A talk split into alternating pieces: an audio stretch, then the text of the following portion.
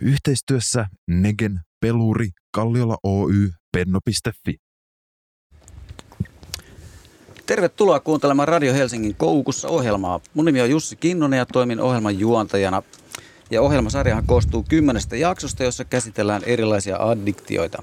Ja tämän kertaisen jakson aiheena meillä on liikunta tai urheiluaddiktiot. Ja teillä kuuntelijoilla on mahdollisuus esittää kysymyksiä ja kommentteja netin kautta. Ja tota, meillä on tänään vieraana terveysvalmentaja Kira Tiivola. Tervetuloa.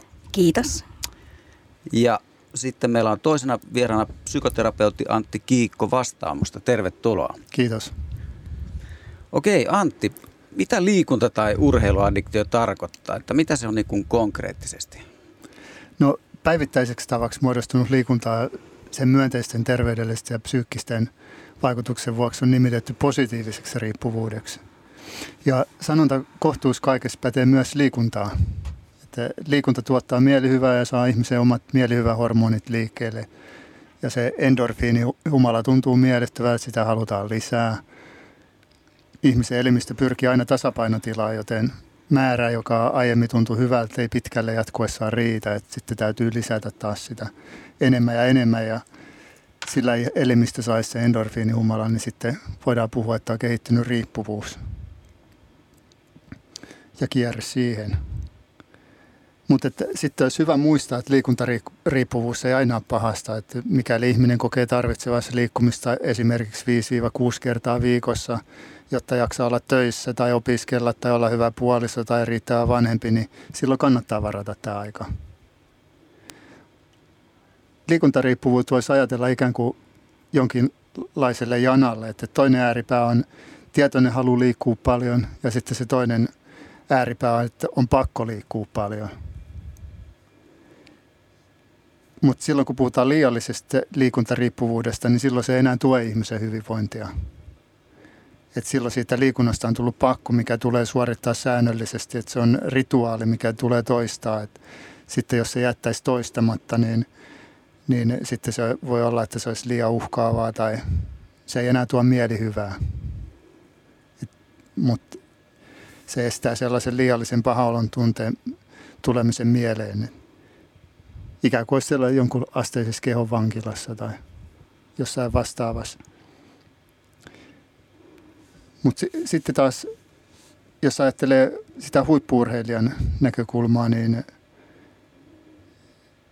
ehkä jos aikoo huippuurheilijaksi ja tahtoo sellaiseksi, niin sellainen kohtuullinen harjo- harjoitteluaddiktio lienee usein lähes välttämätöntä siinä suhteessa sellainen positiivisen ja negatiivisen addiktion välillä onkin yksilö- ja kulttuuriarvoista riippuvainen veteen piirretty viiva. Öö, eli kaikki huippuurheilijatko eivät ole urheiluaddikteja? No en mä sanoisi niin, että, että ne on addikteja, että siinä on monia eri piirteitä, mitkä todennäköisesti vaikuttaa siihen, että huippuurheilija todennäköisesti hyötyy siitä, että, että on terveellä tavalla addiktoitunut siihen liikuntaan. Niin se tuossa aikaisemmin, kun juteltiin jo, niin sä vertaisit sitä siihen, että se on niin kuin heidän työ. Niin, silloin jos ajattelee, että, että tavallinen ihminen käy töissä ja sitten sillä on velvoitte, erinäisiä velvoitteita, mutta että, ja se vie paljon sitä päivästä aikaa, mutta että huippuurheilija sitten taas, että on se, että, että se voi käyttää siihen se koko päivän aikaa, mutta että sen lisäksi siinä on iso rinki taustatukijoita ja tiimejä ja valmentajia ja huoltajia ja muuta, ketkä osaltaan katsoo, että se ei pääse muodostuu sellaisilla alueilla, että voitaisiin puhua, että siitä tulee haitallinen addiktio. Joo, toi kuulostaa kyllä erittäin hyvältä, että todellakin, että siellä on ne valmentajat ja tukijoukot, ketkä tsekkailee sitten Kyllä. Mutta hei, Kira, sä oot kirjoittanut omassa blogissa, että eli aikamoista suorittajaelämää nuorempana ja että liikuntakin oli lähinnä addiktio. Niin kerrotko millaista sun elämä oli tuohon aikaan? Joo, tässä oli aika kiva kuunnella näitä Antin juttuja, että peilata vähän siihen, mitä oma elämä ja ajatusmalli tai maailma oli silloin. Ja kyllä niin kuin ehkä tämä komppani Anttia siinä, että, että päiväthän on tosi rutinoituneita ja se nimenomaan kulminoituu siihen liikuntaan. Eli jos mä mietin niitä aikoja, kun se oli niin kuin pahimmillaan tämä oma liikunta-addiktio, niin päiväthän menee täydellisesti liikunnan ympärillä. Eli mä voin suunnitella aikatauluni vaan silloin, kun mä oon suunnitellut ensin, että mä pääsen niin suorittamaan liikunnan. Ja se, tämä oman mielen ja kehon vankila, niin se on aika itse asiassa hyvin yksinäinen paikkakin olla, koska sä oot hyvin paljon siinä sun omassa maailmassasi ja sä koet, että sulla on valta siitä, mitä sä teet. Ja sä jotenkin ajattelet, että että tämä on, tää on se niin kuin mun ainut oikea tapa tehdä tätä sä et oikeastaan ymmärräkään mitään muuta toista tapaa. Että mulla aikaisemmin on se liikunta on ollut aina kyllä lähellä elämää, mutta 19-vuotiaana se sitten paheni, että mä aikoinaan mä lopetin lukion ensimmäisellä fudiksen peluun. Ja siinä tuli tämmöinen niin identiteettikriisi, että okei, kuka mä nyt on, kun mä en liiku. Ja siitä mä huomaan, että siitä se on lähtenyt niin se sysäys sille, että sä haluat jollain viisi ehkä kontrolloida sitä sun identiteettikriisiä sillä, että sä sit liikut paljon ja säilytät sen sun ikään kuin urheilijastatuksen omassa mielessäsi.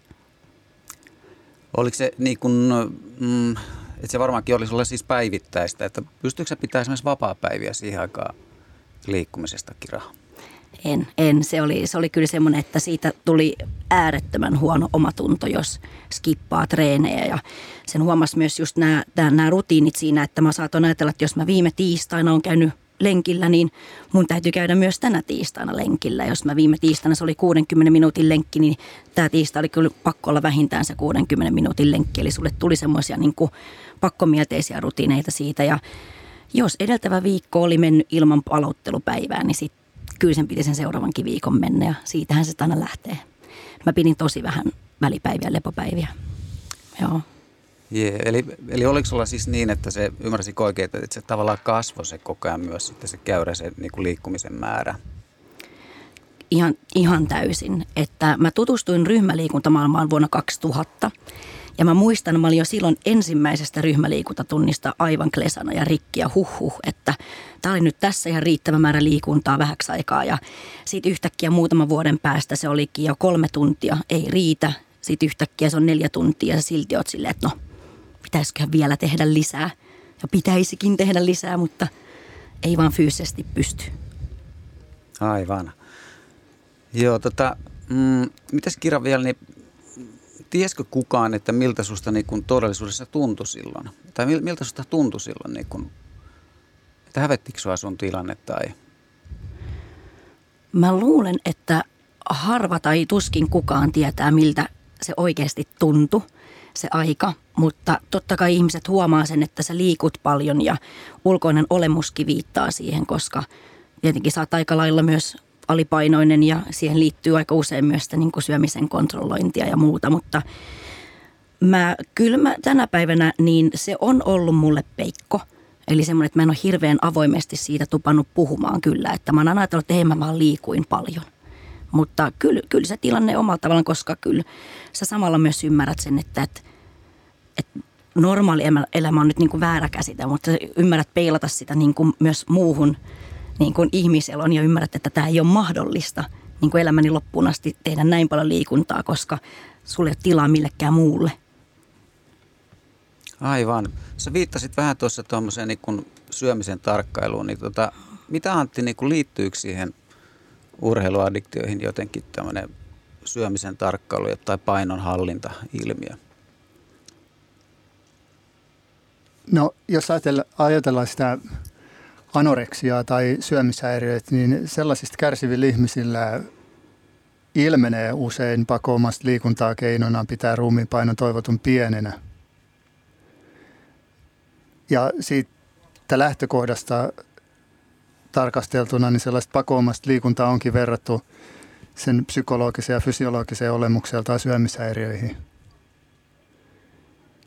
Ja, mutta et syömishäiriö, jos ajatellaan syömishäiriöitä, niin siinä se liikunta on toissijainen, että se ensisijainen tavoite on hallita sitä painoa tai olla tietyn painoinen tai saada paino laskemaan, kun taas sitten liikuntariippuvuuksissa, niin se on toissijainen tavoite, että siinä on pääpaino sille liikkumiselle ja sillä liikkumisella on joku itseisarvo.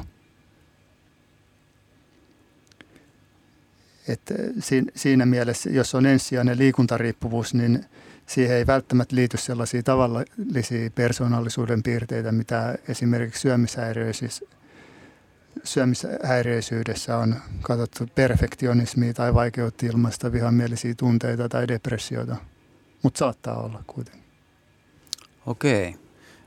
Tota, miten sä Kira tuohon aikaan, niin kun, miten sä perustelit itselle sen liikunnan suorittamista? Että, että oli, oliko sulla joku semmoinen, millainen sisäinen dialogi tai sisäinen puhe sulla oli, tota, että jos vaikka alkoi tuntua niin kun ihan älyttömän raskalta ja paikat alkaa hajoilemaan, niin miten sä perustelit itsellesi? Että oliko sulla niin kuin, että tavallaan, että sai luvan siihen ikään kuin hirvittävään määrään liikkumista?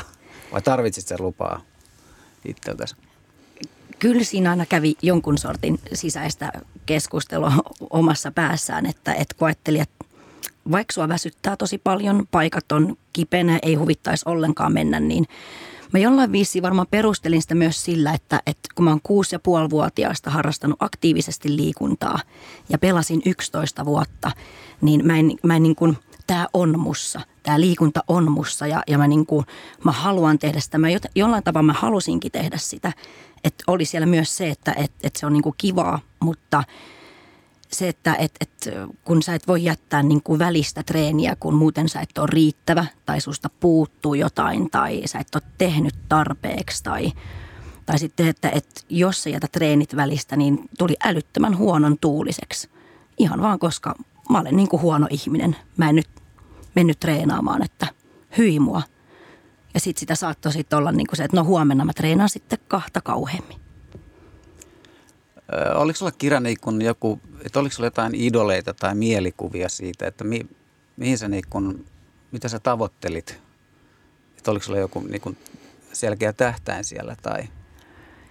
Tämä on hirveän hyvä kysymys, koska mulla ei ollut suoranaisesti mitään niin kuin idoleita, eikä mulla ollut semmoisia, niin että, että tämä huippurheilija mä haluaisin olla, vaan sulla oli vaan se mielessä, että – se vähän sen tyyppisesti, että, että koneen lailla suoritat sitä tekemistä ja olet sitä kautta parempi ihminen ja, ja tavallaan se, että mitä enemmän mä pystyn kasvattaa niitä treenimääriä, niin sitä paremmaksi ihmiseksi mä tuun. Tai että, että siellä ei ollut semmoista niin kuin varsinaista fyysistä idolia, ketä mä olisin hakenut, vaan se oli enemmän mun mielen sisällä se, että, että koko ajan kun mä teen enemmän ja lisää, niin mä olen niin kuin riittävämpi.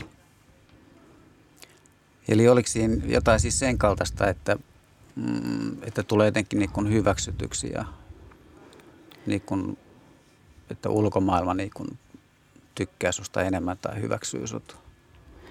Joo, ja tämä on, oikein, tämä on yksi suurimpia, mikä varmaan itsellään myös ruokki sitä, on just se, että kun ihmiset sanoo, että vau, kun sä treenaat noin paljon, miten sä jaksat treenata noin paljon? Ja sitä tavallaan niin kuin osahan vähän ilkkuen että no niin, no mutta sä ootkin aina treenaamassa – ja sitten osa oli vaan, että vau, että miten sä niin kuin jaksat.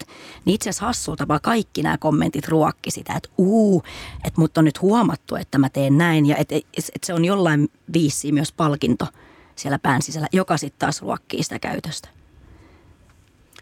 Aivan. Miten Antti, niin kuulostaako toi tutulta niin kuin sun asiakkaissa? Jossain määrin kuulostaa, että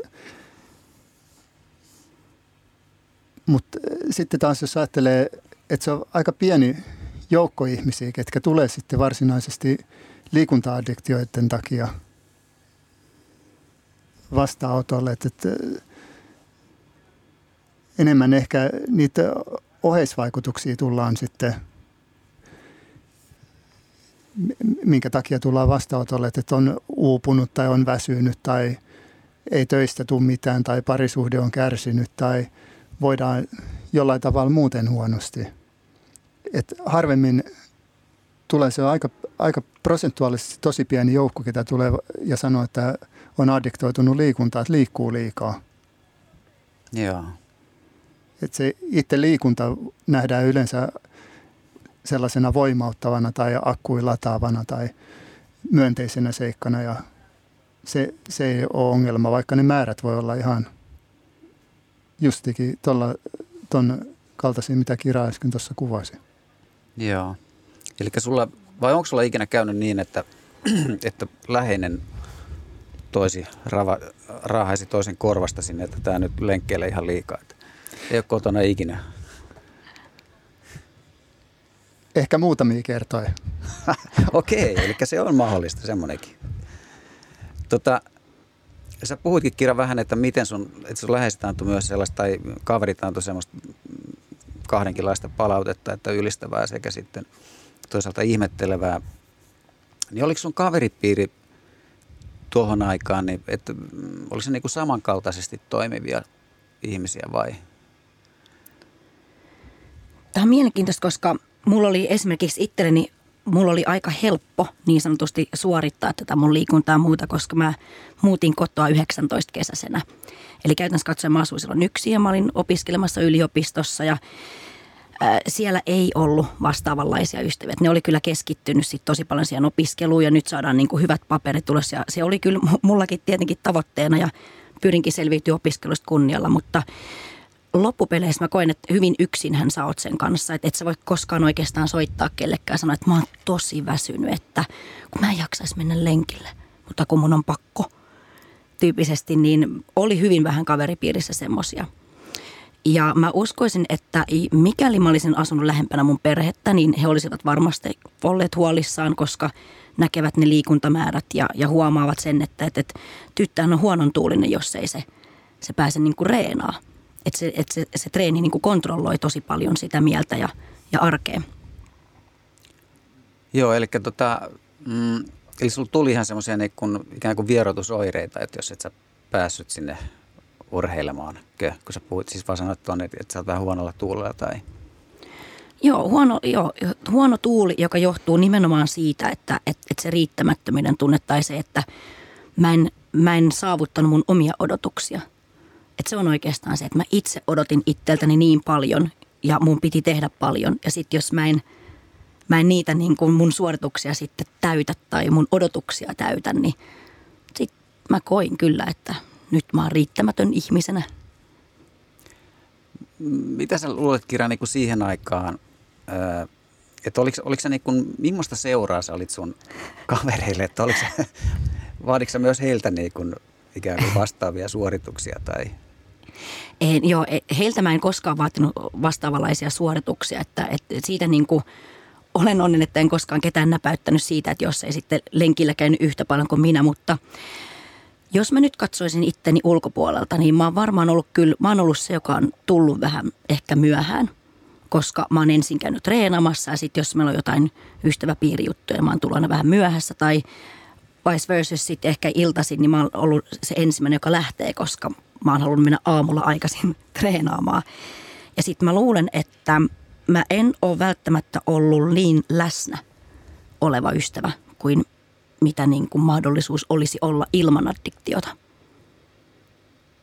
Aivan. Pidetään pieni tauko tähän kohtaan. Yhteistyössä Negen, Peluri, Kalliola Oy, Penno.fi. Tervetuloa takaisin kuuntelemaan Radio Helsingin koukussa ohjelmaa ja meillä on aiheena siis tänään liikunta-addiktiot. Mun nimi on Jussi Kinnunen ja vieraana meillä on kokemusasiantuntijana terveysvalmentaja Kira Tiivola sekä psykoterapeutti Antti Kiikko Vastaamosta. Kira, mitä sitten tapahtui, että sä heräsit huomaa, että, että jotain olisi niin kuin muututtava tehtävä itsellensä? Varmaan jossain vaiheessa havahduin siihen, että, että se liikunta ei enää tuonut hyvää oloa, vaan nimenomaan se vei multa energiaa. Että, että sen takia mulla on nykypäivänä hirveän helppo sanoakin siitä ihmiselle, että liikunnan tarkoitus on tuoda sulle energiaa eikä viedä sitä. Koska vaiheessa mä huomasin, että voimavarat yksinkertaisesti on hupenevat ja, ja tämä ei ole enää kivaa. Aivan. Mikä se Antti sitten, niin mikä se on se niin raja tai kohta, että hyvä olla lisäävä ja terveyttä ylläpitävä liikuntaharjoitus onkin kääntynyt sitten haitalliseksi toiminnaksi tai kielteiseksi addiktioksi? Eli onko se just joku ton kaltainen, että kun vaaka kallistuu niin kun enemmän sinne haittojen puolelle? No harvoin ihminen varmaan itse huomaa, että on liikuntariippuvainen ihan samalla tavalla kuin mistä tahansa haitallisessa asiassa, mikä muodostuu sitten loppupeleissä sellaiseksi, minkä ihminen kokee taakaksi, että vaikka se olisi pakkooireita tai syömishäiriöitä tai peliriippuvuutta tai jotain muuta, niin se on yleensä edennyt aika pitkälle. Niin kuin Kira tuossa kuvasikin, niin sitten ollaan jo tehty sitä aika, aika tavalla, että voidaan sanoa, että olisi kehittynyt tietynlainen ammattilaisuus siinä ajattelumallissa ja sitten siinä ihan fyysisessä toiminnossa. Joo.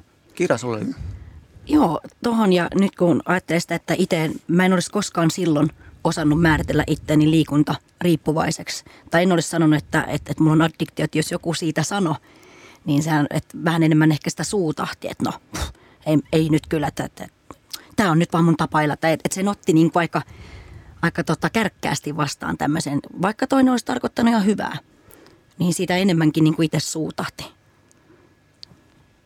Joo, mulla on hyvin samankaltainen kokemus myös siitä, että kun joku yritti puuttua mun juomiseen, niin mä, se oli jotenkin niin kuin heti, nyt, nyt tuut niin kuin ihan väärälle tontille heilumaan, että pysy siellä omalla puolellasi.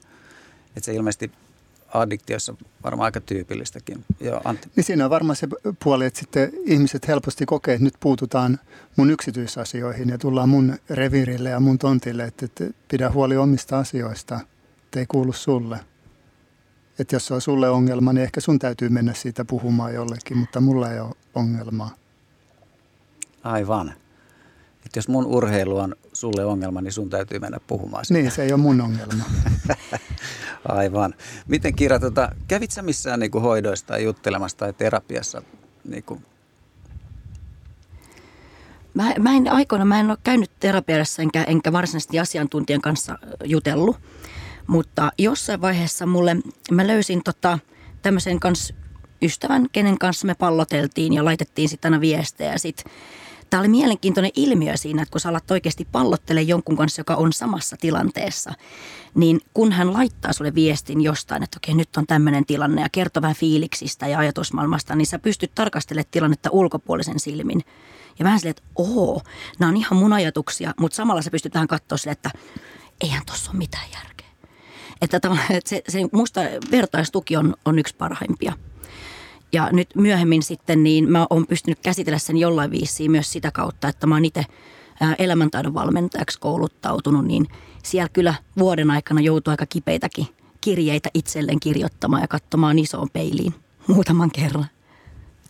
Mutta on tosi tärkeä pointti, mitä Kira äsken sanoi siitä, että silloin kun joku toinen – ketään vastaavassa tilanteessa ja siinä on ikään kuin vertaistukea sanoo sen asian, niin silloin on helpompi nähdä, kun asettuu tavallaan toisen saappaisiin, niin jos näkee ne samat asiat, mitä itse tekee siinä omassa toiminnassaan jonkun toisen tekemänä, niin sitten on helppo sanoa, että teen näin ja näin. Mutta sitten kun se omalla kohdalla joku tulee siihen, niin sitten se ei käykään. Että, että siinä oikeastaan tulee se puoli justi, että, että ihmiset vastustaa sitä muutosta, mutta että ne vastustaa tapaa, millä se tehdään. Että, että jos se tapa sopii niin, ja se tulee vaikka tota kautta, niin sitten helpommin voi nähdä, että, että ehkä tässä olisi aihetta tehdä jonkinlaisia muutoksia tai toimia toisella tavalla. Joo, mä, ennen kuin mä annan kirjalle, mä sanon vaan tuohon väliin, että poimin ton, minkä sanoit, että, että ihmiset ei useinkaan vastusta itse asiassa muutosta, vaan sitä tapaa, miten se muutos tehdään. Ja mun mielestä tämä on äärimmäisen tärkeä pointti. Joo, Kira. Joo, ja, ja tähän niin kuin, ainakin tapaan tai muutokseen liittyen, niin varmaan se, että, että et enemmän, enemmän sitä niin kuin itseensä peiliin kattomista, niin se on, se on aika vaikeaa, koska silloin saat kohdakkain niiden sun niin sanotusti heikkousten kanssa ja, ja se on aina aika pysäyttävää. Mutta, mutta toi, että, että, että niin kuin ulkopuolisen silmin, että jos mä mietin nyt sitä, että mä tämän mun ystävän kanssa silloin niin just palloiltiin ajatusta, niin mä jossain vaiheessa ehkä havainnoin siihen, että ai joo, että nämä mun ohjeet tai suositukset tai tavallaan tuki hänelle on itse asiassa aika niin kuin fiksua, että miten se sitten yhtäkkiä alkoikin jollain viisi ehkä menee sinne omaan selkärankaan, jolloin sä alat myös työstää niitä sun omia oppeja omaan itseesi vähän sillä niin kuin puolivahingossa. Niin se oli kanssa aika niin kuin mahtavaa että sitten sä niin pikkuhiljaa liuut vähän semmoisen niin pehmeämmälle puolelle siitä. Eli tota, voisiko sanoa näin, että, että se semmoinen, niin kuin, että älkää tehkö niin kuin minä teen, vaan tehkää niin kuin minä sanon, niin semmoinen alkaa pikkuhiljaa häviämään siitä sitten, että alkaa myös itse tekemään niitä. Kyllä. Jees. Okei, okay, Antti, sulla oli joku Mulla meni vähän pois mielestä, mitä okay, sanon, se liittyy, liittyy tuohon kirjan sanomiseen, mutta ehkä se tulee kohta takaisin. Tota, huomasitko se kirja semmoista sitten siinä, sä käytit vertaistukitermiä, niin tota, mm, että se olisi jotenkin auttanut myös semmoiset niin kuin häpeä, niin kuin, tai tavallaan semmoisen häpeän ja salailuun siitä omasta tilanteesta tai niistä omista tunteista ja mitä kaikkea siihen niin kuin ajatuksia liittyykään, niin, niin saako se semmoiseen kanssa niin kuin tukea siitä niin kuin vertaistuesta tai auttoiko se? Ihan mielettömästi, koska mä tajusin, että mä en ole yksin. Koska jossain vaiheessa tätä niin kuin, sä että kun en mä oikein puhu kenellekään kukaan, että mistä ne voisi edes niin kuin ymmärtää. Ja siitä loppupeleissä tuolla on varmaan aika moni, jotka on itse asiassa samassa tilanteessa – ja silloin kun sä oivallat, että hei, mä en ole yksin tämän tilanteen kanssa, niin silloin se tekee asiasta jollain viisi jopa ehkä vähän niin kuin hyväksyttävämmän, jolloin sä voit puhua siitä, joka mun mielestä on yksi niin kuin tärkeimpiä tekijöitä parantumisessa, että sä voit oikeasti puhua siitä ja sanoa sen äänen, että mulla on tämmöinen tilanne ja sit, sitä voi lähteä työstämään. Aivan, se on tosi tärkeä se kokemus, että, että en makka tässä niin kuin ainoa maailmassa, jolla on tämän kaltaista problematiikkaa, vai että meitä voi olla aika moniakin. Kyllä. Aivan. Öö, miten Kirani, huomasiko sun siis lähipiiri, niin kuin sano, puhuuko sulle kukaan siitä, niin kuin huomat, huomatteliko kukaan sulle mitään niin kuin ihan konkreettisesti? Kukaan ei koskaan huomautellut esimerkiksi siitä, että jos mä oon huonon tuulinen tai kuittelu siitä, mutta kyllä niistä liikuntamääristä – tuli hirveän, hirveän usein myös niin kuin kuittailua tai just, että no eikö sulla ole lepopäiviä, että välipäiviä pitää kyllä olla, että ei sitä kato muuten kehity. Ja tämä on tosi mielenkiintoista myös siksi, että mulla ei ollut ajatus kehittyä.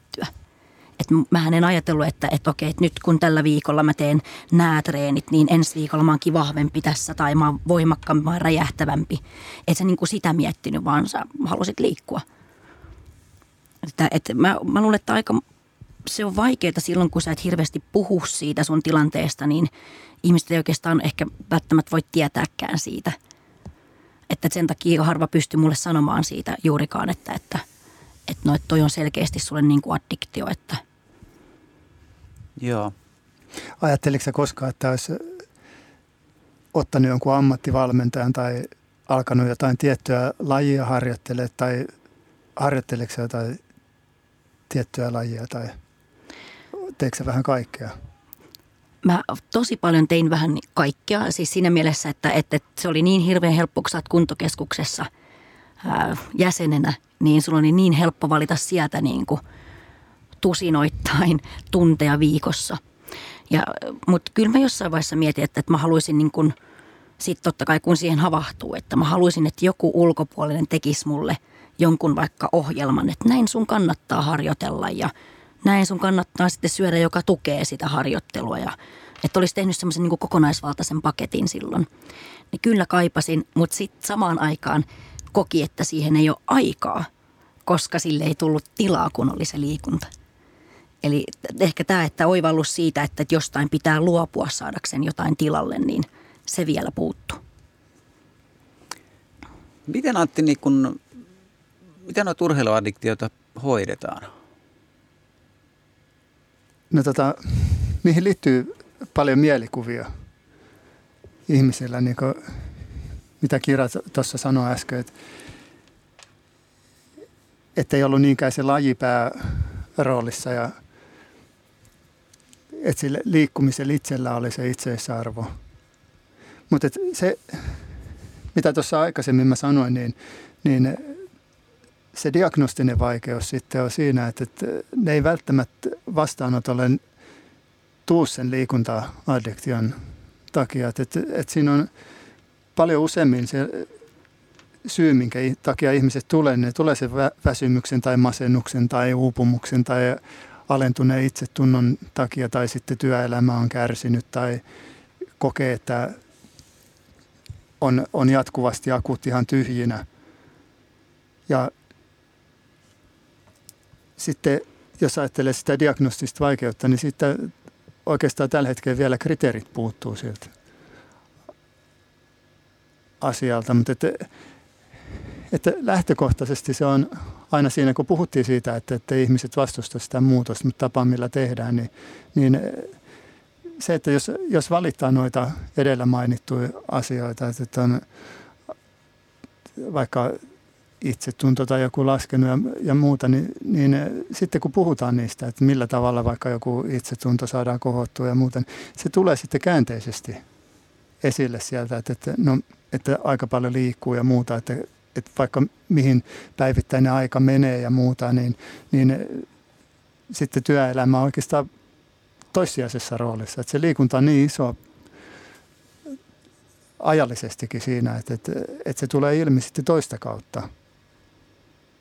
Mutta mun oma kokemus on siinä, että, että, että sitten kun lähtee vaikka sitä, että millä saa vaikka mielentilaa tai sellaista vireyttä nostettua ja kohotettu, niin, niin sitten täytyy tarkastella sitä omaa liikkumistakin ja muuta. Että, että silloin se lähtee siitä ihmisestä itsestään ja se helpommin sanoo, että, että se ei enää tuo semmoista hyvää oloa, mitä mm. liikunta pääasiallisesti tuo, että siitä tulee sitä endorfiinituotannon, lisääntyneen endorfiinituotannon tuomaan hyvää oloa ja muuta, mutta tässä tapauksessa sitä ei enää tule, että siinä on enemmän stressihormoni vallalla ja se stressihormonitaso pysyy korkealla eikä pääse se endorfiinituotanto käytäntö, käyntiin enää noissa tapauksissa, niin, niin se, se ihmisen oma motivaatio aina mun mielestä siinä – päällimmäisenä. Että silloin, silloin kun se, mikä tahansa se on, se tavoite on kiinnostava ja sitten se ihminen näkee, että se onnistumisen todennäköisyys on olemassa ja sitten saa osaa asetella sitä tavoitetta sille,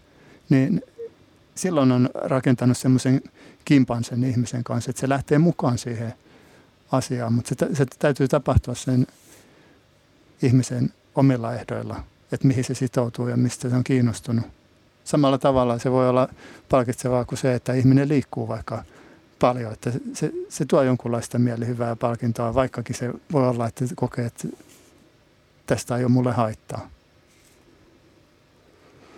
Joo, että mä tuossa mä komppaan Antti siinä, että, että eihän se ole kiva, että sit vaikka niin joissain määrin stressihän on hyvästä, mutta silloin kun se kääntyy siihen negatiiviseen stressiin, niin se ei tosiaan tuo sulle enää energiaa, vaan se enemmän vie sitä koko niin kuin liikunta hässäkkä ja ympyrä, niin, niin tota, et kyllä, jos mä mietin mun normaalia päivää, niin sehän aamu alkaa sillä, että mä alan jo heti ensimmäisenä miettiä, että milloin mä pääsen treenaamaan ja sitten mä alan miettiä, että no mitä mä päivällä sitten sillä että mä pääsen myös illalla treenaamaan. Eli käytännössä katsoen sun koko niin kuin aikataulutus menee kyllä siinä, että sä haluat vaan varmistaa sen, että pääsee liikkumaan.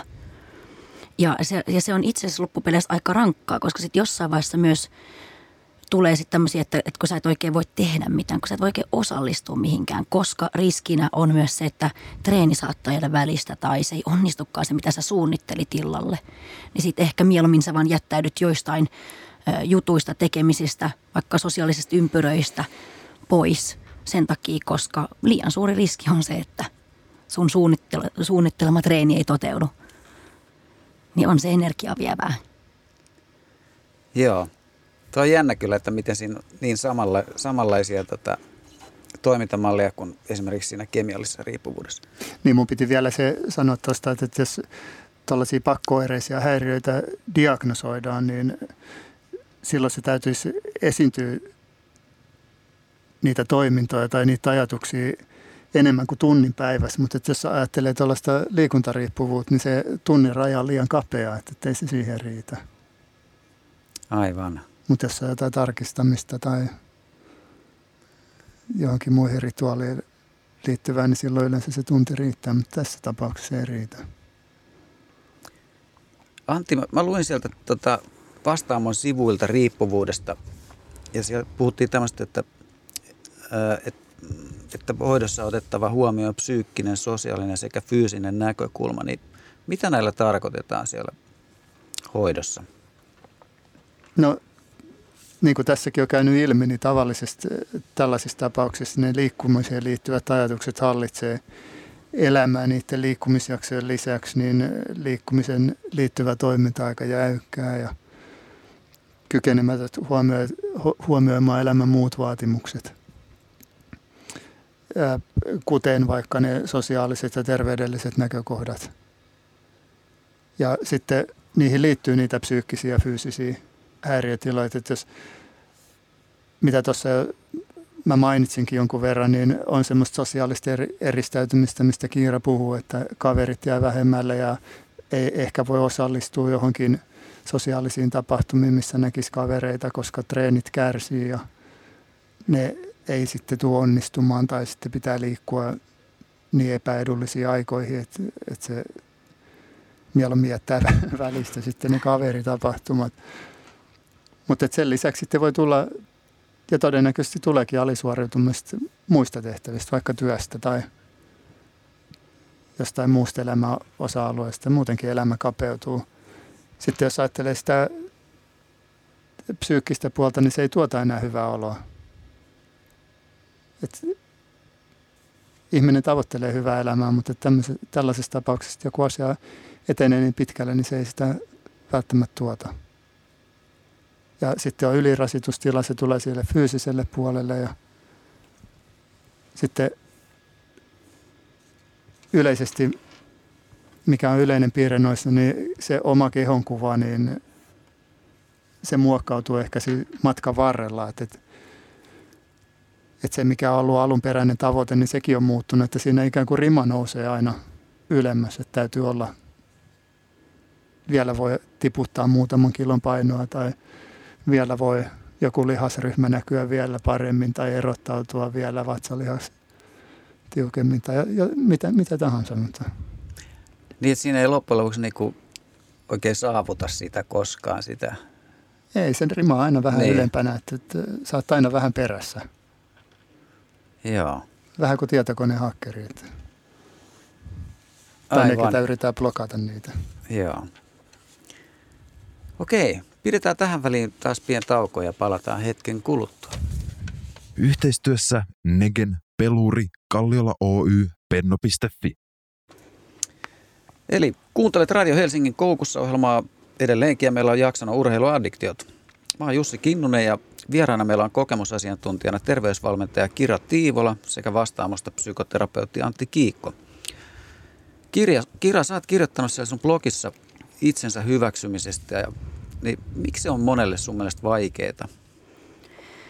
Se on varmaan senkin takia, että me ihmiset ollaan tosi hyviä arvottamaan asioita. Että meillä on ajatuksena, että joku asia on hyvää tai huonoa. Ja, ja jollain viisi myös se, että, että ne meidän niin kuin omat uskomukset ja ajatukset, kun ne ohjaa niitä meidän niin kuin tunnetiloja ja toimintaa, niin mä luulen, että, että se niin kuin itsensä hyväksyminen on vaikeaa siksi, että meillä on olettamus siitä, minkälaisia meidän pitäisi olla – ennen kuin sitä oivallusta, että okei, että, että tämmöinen, mä olen, ennen kuin sä tarkastelet uteliaasti ittees, että aa, mutta kun mä oon niin kuin tämmöinen.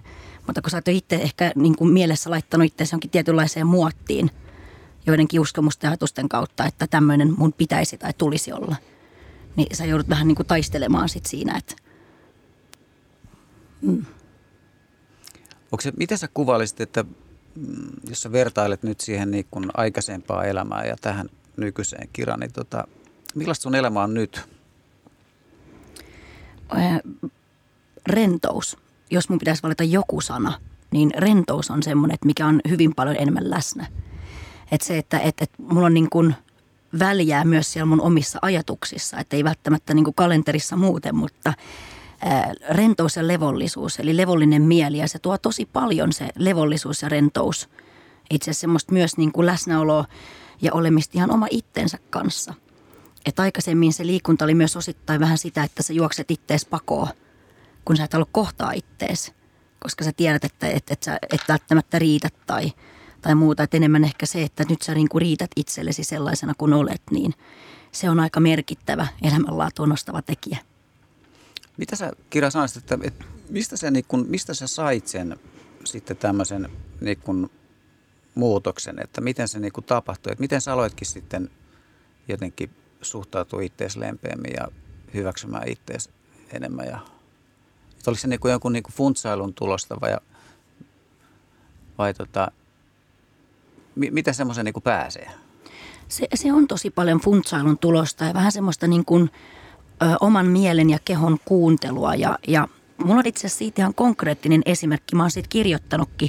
Mä olin tämmöinen, kun mä ryhmäliikuntatunneilla oli esimerkiksi tämmöisiä jooga- tai rentoutustunteja tai muita, niin mä olin aina se ensimmäinen, joka lähti loppurentoutuksesta pois. Mutta sitten mä tarvitse tätä, kun tämä ei ole tehokasta eikä tästä tule hikiä. Tämä ei oikein vie mihinkään. Ja kerran mä sitten tunnilla mä jäin siihen loppurentoutukseen ja mä yksinkertaisesti aloin itkeä Et se, oli, se oli jotenkin tosi niin kuin iso kokemus, suuri niin kuin kokemus siitä, että et, et mä joudun niin kuin pysähtyä, olla oman itseni kanssa ja niin kuin kuunnella, miltä musta tuntuu just nyt, että mitä mulle kuuluu just nyt. Ja, ja sen jälkeen jostain, jostain syystä niin alkoi kiinnostaa enemmän se, että, että, että, että se oma, oma fiilis siellä kehossa, että, että, että mitä mä oikeasti haluan niin kuin tuntea tai olla versus se, että kun mitä mä oon ajatellut, että, että näin sen täytyy olla. Että kyllä se on, niin kuin, se on aika pysäyttävä sitten tiedon keruu. Eli mä myös opiskelin sitten jossain vaiheessa person trainer koulutuksen ja valmistuin vuonna 2008, niin se tieto siitä, miten ihmiskeho toimii. Ja ymmärrät, että okei, että ihmiskeho, että jos sä teet näin, niin se tapahtuu ihmiskehossa näin. Ja se vaikuttaa näin. Eli se tavallaan tietämys siitä, että millainen ihmiskeho on, mitä se oikeasti tarvitsee ja miten se, se toimii, niin se on ollut myös yksi semmoinen. Onko tämä Antti, miltä tämä susta kuulostaa? Mitä Kira tuossa äsken? No se kuulostaa siinä mielessä hyvältä, että mä oon itse mieltynyt siihen ajatukseen, että ihmiset on kaikki oman elämän parhaita asiantuntijoita. Että silloin kun löytää jonkun viisasten kiven oman elämän ongelmien ratkaisuun, niin silloin ne on kaikkein parhaita keinoja. Että, että ei, muut, muut voi ehdottaa asioita, mutta että, sitten se on vähän kuin kaupan karkkihyllyllä. Että, että jos on hyviä ehdotuksia, niin – sitten ottaa niitä lisää, mutta että jos sä ehdotat jotain, mikä ei sovi tilanteeseen, niin se täytyy olla, se ei saa olla enempää kuin ehdotus. Että sitten ei tiedä, sopiiko tämä sun tilanteeseen, mutta voit koittaa tämmöistä, että jollekin tämä on toiminut ja joku on saanut tästä apua ja muuta. Mutta sitten motivaatio ei aina siinä, että suostuu kokeilemaan, jos se tuntuu hyvältä ja mielekkäältä vaihtoehdolta. Mutta sitten itse tekee sen päätöksen ja se omassa tunnetilassa tapahtuu muutos. Tämä oli mulle hyvä juttu ja sitten lähtee toteuttamaan. Mikä ei motivoi ihmistä enempää kuin se, että sä saat semmoista palautetta, että mä oon oikealla tiellä. Että mitä kuulostaa, että Kirankin tapauksessa on tapahtunut. Joo, ja semmoinen, että, että parantuminen ja havahtuminen jostain niin vaatii aina sen oman oivalluksen että sä oivallat itse jossain tilanteessa oman itsesi kautta asian, niin silloin, silloin se on jotenkin niin kuin voimakkaampi se kokemus ja, ja mä uskon, että silloin pystyy alkaa tekemään asioita. Että just tämä, että jos ulkopuolelta joku sanoo, että niin, mutta ymmärrätkö Kiila, että kun sä liikuntamääriä pitää vähentää, niin se ei vaan niin kuin toimi. Mutta jos sä oivallat itse, että mun, mun pitää vähentää liikuntamääriä, niin se, se on oikeastaan se tosi ratkaiseva. Ja ja sekin, että, että meillähän on kaikilla oma polkumme kuljettavana, että, että mistä sitten addiktio on lähtenyt, että, että mikä siellä on niin kuin se taustalla. Mutta mulla yksinkertaisesti oli just se, että, että mä en hyväksynyt itteeni semmoisena kuin on, jolloin mä en koskaan pysähtynyt. Koska jos mä olisin pysähtynyt, mä olisin joutunut olla itteni kanssa. Toki oli hyvä pointti, mitä Kira sanoi. Ja, ja mun mielestä se vaan alleviivaa sitä, että, että se, että joku muu sanoo tai sitten joku tieteellinen tutkimus osoittaa, niin se ei ole vaan riittävä. Että jos se riittäisi, niin kukaan ei polttaisi tupakkaa tai kukaan ei käyttäisi alkoholia tai ei tekisi ylipäätään mitään, mikä on terveydelle haita, haitallista. Jos ajattelee vaikka tupakka-askeja, siinä lukee kissan kokoisilla kirjaimilla, että vaarantaa terveyden ja ei varmaan monta ihmistä löydy, jos yhtään, ketä ei tietäisi tupakan polton terveyshaitta, mutta se ei riitä, silti ihmiset polttaa. Mutta sitten se täytyy olla ton suuntaista, mitä Kira tuossa sanoi, että tulee oma oivallus, omakohtainen oivallus. Tämä sopii mulle ja nyt mä oon valmis tekemään jotain muutosta. Joo, musta mä teen tämmöisen tulkinnan nyt kanssa, että, tota, että jossain viitekeyksessä käytetään tämmöisiä termejä kuin autenttinen itseys tai todellinen itseys, niin, niin se jotenkin niin mun korviin se kuulosti just semmoiselta, että, että sä sait niin kosketuksen semmoiseen niin kuin se jotenkin siihen, niin kuin ihan siihen todelliseen sinuun eikä tai, todelliseen itseyteen. Kyllä, ihan, se, ihan selkeästi. Ja sitten mä jossain vaiheessa koin, että, että se on nimenomaan se todellinen itseys on se, mitä mä oon yrittänyt peittää. Että jolla, et mäkin ajattelin, että, että just tämä, että kun mä oon aina liikkunut, niin se liikunta on minä, että se on niin kuin mussa. Kunnes sä tajut, että, että mä en tarvitse liikuntaa ollakseni niin kuin ihminen tai inhimillinen tai hyvä ihminen – tai mun ei tarvitse arvottaa, että onko mä hyvä vai huono ihminen, vaan mä vaan oon. Mutta mä en tarvitse niin kuin liikuntaa määrittelemään itseni. Joo. Tai se voi olla yhtenä osana sitä, että on moni osa-alueita, mistä liikunta on vain yksi alue siitä. Kyllä. Joo, mulle tulee mieleen myös semmoinen, että kun niin oma kokemus, että kun mä pitkään mielsin itteni muusikkona, ja se oli, se oli eräs myös niin kuin semmoinen mun keinoni niin kuin jotenkin, että silloin kun mun itsetuntoni oli aivan ruvella, niin silloin mä saatoin ajatella jotain semmoista, että nohan mä sentään soittanut siinä ja tässä tai tossa, niin se oli vähän niin kuin semmoinen, että mä pysyin jotenkin sen tässä mun, se mun itsetunto läjässä, että mun identiteetti oli tavallaan, tässä mun käsitys musta, että mä olin rakentanut semmoisen tarinan itsestäni. Tietysti siihen vaikutti myös ne mun tekemiset ja kokemukset, mutta jotenkin, että se oli toisaalta kauhean tärkeä myös niin kun mulle, että mä olisin pysynyt niin aikoina läjässä, niin mä tarvitsin sitä niin kun, tavallaan sitä identiteettiä tai roolia, kunnes sitten jossain kohdassa tuli semmoisia sitten, että pystyi luopumaan siitä, että ei tarvikaan, että se alkoi tulla taakaksi oikeastaan, että se vaan niin kuin supistaa niin kuin sitä mun elämisen niin kuin valintoja. Mä en tiedä, onko tuossa niin kuin samankaltaista semmoista, niin kuin, kun mieltä on rakentanut itsestään, että olen treenaan paljon ja urheilen paljon ja, ja sitten yhtäkkiä niin kun luopuukin tavallaan siitä, että mä en enää tarvikaan sitä identiteettiä johonkin, että mä voin mä hyväksyn, riitän itselleni jotenkin myös jotenkin niin kuin toisenlaisenakin. On, on ihan täysin ja, ja varmaan osa on myös siitä, että, että ikäkin on tullut matkan varrella ja sä oot saanut vähän niin kuin perspektiiviä asioihin ja, ja sitten totta kai, että, että elämään tulee myös paljon muitakin asioita. Että sitten jossain vaiheessa tässä on valmistunut ja sitten on tullut päivätyötä ja tullut muita töitä ja, ja tämmöistä. Että, että yhtäkkiä sinä, joka on ollut sun oman elämän fokuksessa – niin se siirtyykin myös vähän sille, että se ei ole vain ja ainoastaan sinä ja, ja nämä sun tekemiset, vaan sinne tulee muitakin elementtejä elämään. Et se, ja sitten varmaan se, että tuon niin yhden oivalluksen kautta saat olla myös avoimempi ottamaan niitä elementtejä elämään. Ja mitä avoimempi oot ja vastaanottavaisempi sä oot, niin silloinhan niitä siinä pompsahtelee. Niin et siitä on kyllä onnellista, että on tehnyt sen yhden oivalluksen, jolloin sit se on avannut ikään kuin ovia ja tilaa, luonut tilaa sitten uusille tuulille. Mm, Kuulostaa tosi hyvältä. Tota, mitä sä Kira pidät nyt tänä päivänä huolta siitä sitten, että tämmöinen ylisuorittaminen ei hiivi takaisin sinne arkeen, että jos sä, onko sulla jotain semmoisia, että jos sä huomaat, että nyt, vai tuleeko sellaisia vielä, että nyt pitäisi niin kun käydä lenkillä kuusi tuntia päivästä tai jotakin? No onneksi ei ihan ehkä niin kuin samalla tavalla tule, mutta mutta sanotaan, että kyllä siinä muutama vuosi menee ihan selkeästi, että kun sä käsittelet sitä, että on aina vähän sen huono omatunto, että ei lähtenyt treenaamaan. Että pitäisi, kun mä kuitenkin itse olen vielä liikuntalalla työ, niin kuin töissä ja, ja sillä kuitenkin ryhmäliikuntamaailmassakin niin tota, suht näkyvä siellä, siellä, missä ohjaan. Niin totta kai siinä oli muutama vuosi, oli sitä kipuilua myös ja semmoista pallottelua kanssa, että voi voi, että onkohan mä nyt sittenkään riittävä, kun mun kuitenkin pitäisi myös pitää tätä tiettyä tiettyä niin kuin imagoa ja identiteettiä yllä. Mutta sitten mulle tärkeintä on, on ollut noin, että, että mä oon itse saanut työkaluja siihen oman kehon kuunteluun.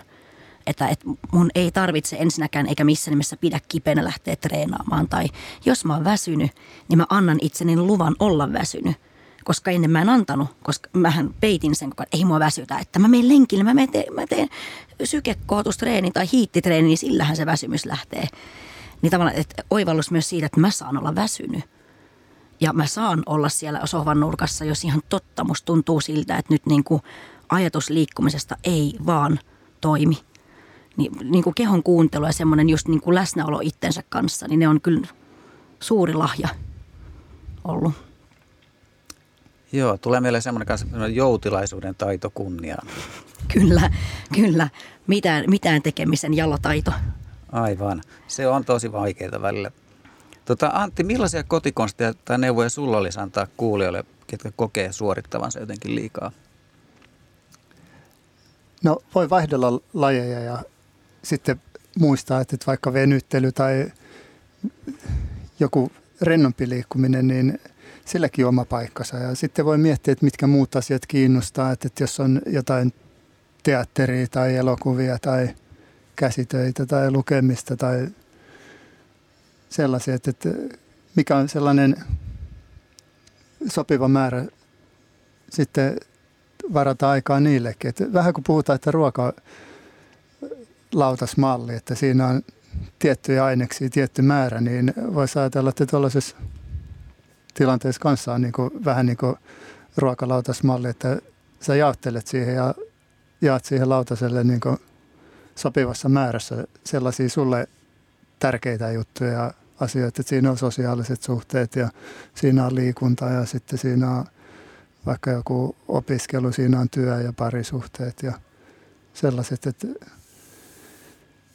mutta, mutta sitten mä ajattelen, että on sekin hyvä muistaa, että ei kaikki liikunta pahasta. Että, että jotkut liikkuu paljon, mm. mutta että ei se ole addiktio. Että jos joku haluaa tavoitteellisesti urheilla ja se liikkuu 6-7 kertaa viikossa, niin se, niin kauan kuin se tuo sille hyvää oloa ja se auttaa ja edistää niitä muita asioita, niin silloin se on hyvällä pohjalla.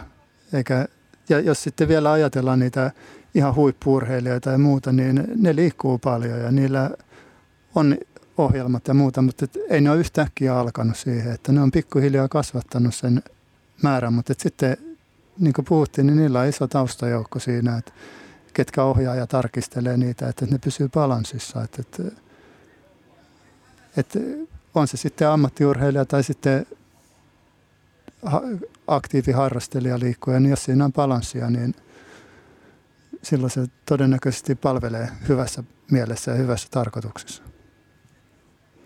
Joo, tämä oli Antilta myös hyvä pointti siitä, että, että, että vaikka kuusi kertaa viikossa liikuntaa, niin eihän, eihän sekään ole niin kuin väärin tai huono asia. Että, että tähän liittyen mä, mä toivoisin, että ihmiset vähän vähemmän vertailisi itteensä muihin. Eli just se, että, että me ollaan kaikki erilaisia, meillä on erilaiset tarpeet, meillä on erilainen kunto tai lähtötaso. Eli se, että jos naapuri tuolla veivaa kuusi tuntia viikossa, niin se ei tarkoita, että sinun itse pitäisi, vaan silloinhan sä suhteutat siihen sun oman elämän niin kuin realiteetteihin ja siihen arkirytmiin sitä tekemistä. Ja just näin, että, että, että mitä sä tarttet lisää. Ja, ja nimenomaan se, että, että, että kun me mietitään hirveän usein, että jos jotain kun me tehdään, niin pitäisi ensimmäisenä luopua. Mutta koetusmalli, että lähtisikin sitä kautta, että okei, että mitä mä haluan lisää. Että jos sä haluat lisää energiaa tai haluat lisää happea keuhkoihin, niin olisiko se ulos meneminen silloin se juttu, eikä välttämättä just niin kuin sisätilat tai – ja, sitten, ja toinen, mitä mä myös korostan hirveän paljon mun valmennettavalle, että, kun mullakin on yllättävää niin paljon myös suorittajia, niin, niin että, että että suorittaminen ei ole koskaan, sen ei ole huono asia. Että nyt ei ole kyse siitä, että meidän pitäisi poistaa joku tekijä meissä itsessämme tai ominaisuus, vaan enemmän ehkä se, että, että mitkä on ne niin omat työkalut pikkasen suitsia sitä. Että jos sä oot tosi on-off-ihminen, niin vau, sä saat itse parhaimmillaan tosi paljon aikaan. Että se ei ole niin huono asia, mutta että jos se vie sulta paljon energiaa, niin millä tavoin pystyt ihan vähän niin kuin jarruttaa sitä, että et se kuitenkaan itse väsy. Että enemmän se niin kuin tasapainon löytyminen. Mutta poistaa sun ei tarvitse ominaisuuksia. Että se on niin kuin, musta ihmisten hyvä muistaa, että sä et, ole, sä et ole huono, vaan sä riität, vaikka sä olet suorittaja. Ehdottomasti se on hyvä ominaisuus. Aivan, eli tota, se voi olla paljon myös sitä, niin kun, tai miten me sanotetaan niitä, tulee vaan meille näitä ratkaisukeskeisen, niin kun, että onko suorittaja no en nyt muista esimerkkiä, mutta an, sulle Antti joku. Niin vaihtaa nimen, niin vaihtaa pelin. Anteeksi? vaihtaa nimen, niin vaihtaa pelin. Aivan, joo, kyllä. Tota, sä Antti vähän kuvasitkin jo sitä, että, että mitä on terve liikuntaharrastus, niin avaisitko pikkasen lisää vielä sitä, että, että mitä sen pitää, niin kun, mitä kaikkea sen pitää tuottaa, että se on niin kun vielä terveellä pohjalla? No hyvää mieltä ennen kaikkea. Sitten se pitää ladata akkuja ja se tuo tsemppiä päivään ja parantaa parisuhdetta ja jos ollaan parempi drive työpäivässä ja, ja sitten sä suoriudut kaikista muistakin elämän osa-alueista paremmin. Et, et, kyllä sillä oma paikkansa on. että kyllä mä näen, että ihmiset, ketkä liikkuu aktiivisesti, niin ne voi keskimääräisesti paremmin. Joo. Et liikunnalla on todella paljon suotuisia vaikutuksia, mutta et liikaa liikaa siinäkin. Mm. Joo, että tuohon, että, että ehkä niin kuin, äh, summatakseni kanssa, koska komppaan yllättäen taas Antti, mutta että se, että, että, että ihmisen koettu elämänlaatu on, on hyvä. Että totta kai se kaikille tarkoittaa niin kuin eri asioita, mutta että kyllä niin kuin, muista mä puhuisin niin kuin koetusta elämänlaadusta, että, että ihminen voimaantuu omassa elämässään ja omassa tekemisissään, niin se on, niin kuin, se on huikea fiilis. Ja, ja silloin niin kun se liikunta on tasapainossa, niin se kyllä tuo hirveän paljon tuohon näihin tekijöihin, mitä Anttikin sanoi, että se tuo niin kuin elämän jokaiselle oma osa-alueelle energiaa. Mutta just se, että, että se, ei, se ei vie sitä väärää tavalla. Niin. Okei, kiitos. Näihin sanoihin päätetään tämä tämänkertainen jakso ja kiitos erittäin paljon terveysvalmentaja Kira Tiivola sekä vastaavan psykoterapeutti Antti Kiikko. Kiitos. Kiitos. Seuraavana addiktiona meillä on käsittelyssä peliriippuvuus. Tervetuloa mukaan ensi tiistaina 13. helmikuuta kello 13. Ja silloin meillä on vieraana asiakastyön koordinaattori Markus Sjöholm Peluurista. Ja sitten meillä on asiakastyöntekijä, kokemusasiantuntija Hanna Karmakka Asare Tiltistä. Ja nauhoitettuna me kuullaan vielä Sospet-säätiön hankepäällikkö Teri Mustosta, joka kertoo liiallisen digipelaamisen riskeistä ja haitoista sekä pelaamismotivaation mallista. Eli kuullaan sitten silloin. Moro! Moi. Yhteistyössä Negen, Peluri, Kalliola Oy, Penno.fi.